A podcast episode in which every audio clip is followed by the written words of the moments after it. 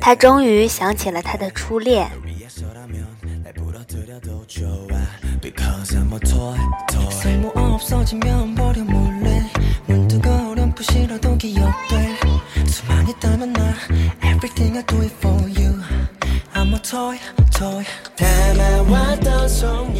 我认识他的时候，想必他都还未长大。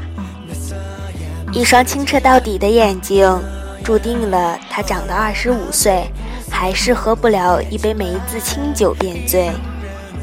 那时也未想过他会坚持着喝这种颜色的酒，会在所有人正在兴头上猜忌他的喜好时，便在做直播节目时不顾一切地说出去。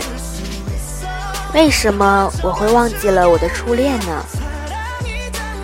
他和我一样，和很多很多人一样，不同的人忘记的是初恋的时间、初恋的对象、初恋的地点、初恋的性别。同样的是，他们都忘记了自己的初恋。人的记忆总会强迫自己忘记很多对身心不利的事情，生理无意识的保护机能比大脑清醒得多。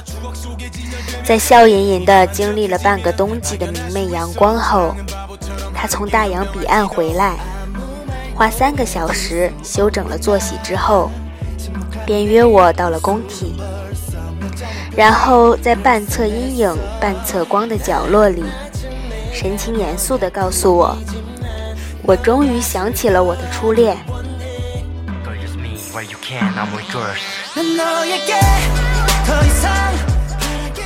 我终于想起了我的初恋。这次回去，我的卧室从三楼搬到二楼，翻出了一大堆信笺，里边尽是我与初恋之间的对话。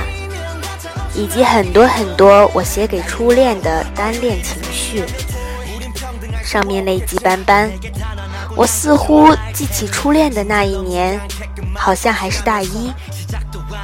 我从这地追到那地，这城追到那城，撑着身体陪着打了通宵的麻将，输了好几百块。听着莫文蔚的是这样吗？连高速路的售票员都不忍心给我递面巾纸。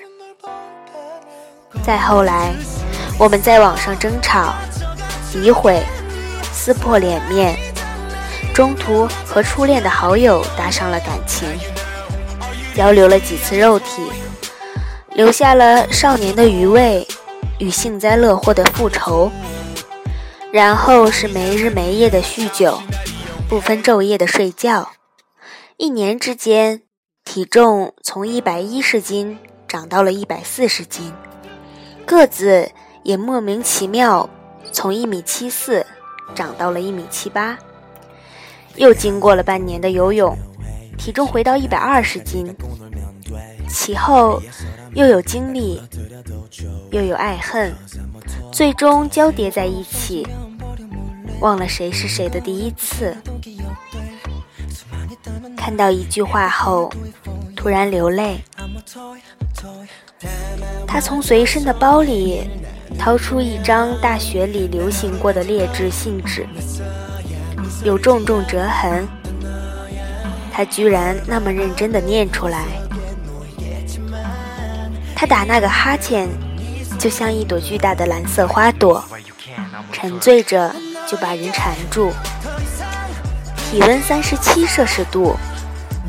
拥抱在一起，也不过三十七摄氏度。他于是止不住想：这就是我的爱吗？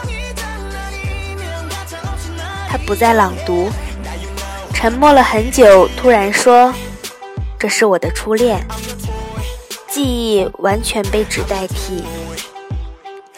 酒吧突然换到熟悉声线，我明白，太放不开你的爱。太熟悉你的关怀，想你算是安慰还是悲哀？他继续说：“我终于见到了他，脖子上有金色的项链，和四十几岁的老女人搂在一起，笑容还是那样。我们擦肩而过的时候，他看我样子很迷茫，而我很淡然。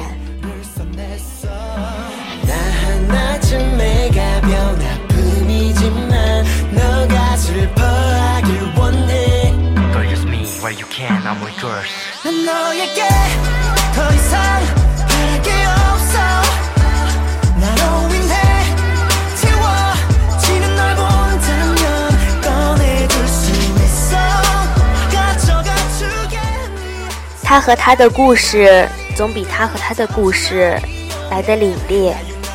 我一直把 S 当成幼年的自己，活得出去，也挣得回来，带出去参加聚会，男男女女都喜欢他。他回国之后待了不到三年，又出去了。他说他无法忍受中国男女如此肤浅又快速的暧昧。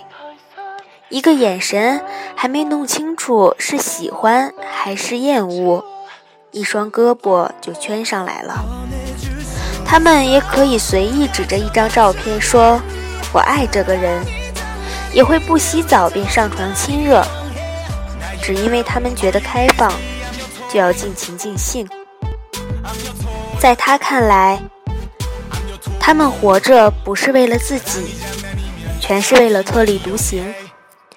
他给我发的邮件里附了一张他的照片，头发已经留得很长，五官也愈发好看，抱了一条长得和童喜很像的一只泰迪，一个人住在公寓里，白天骑单车上班，晚上去学习百老汇歌剧，同时和两个人交往。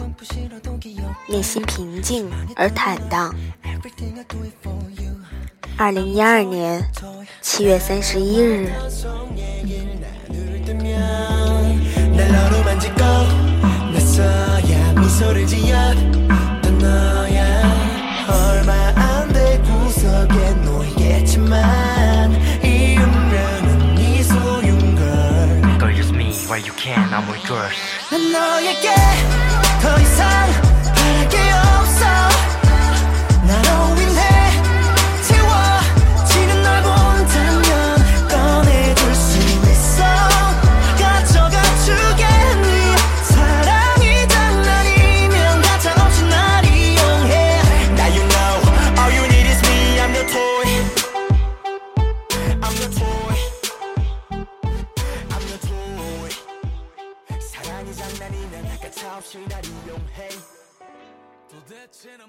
economic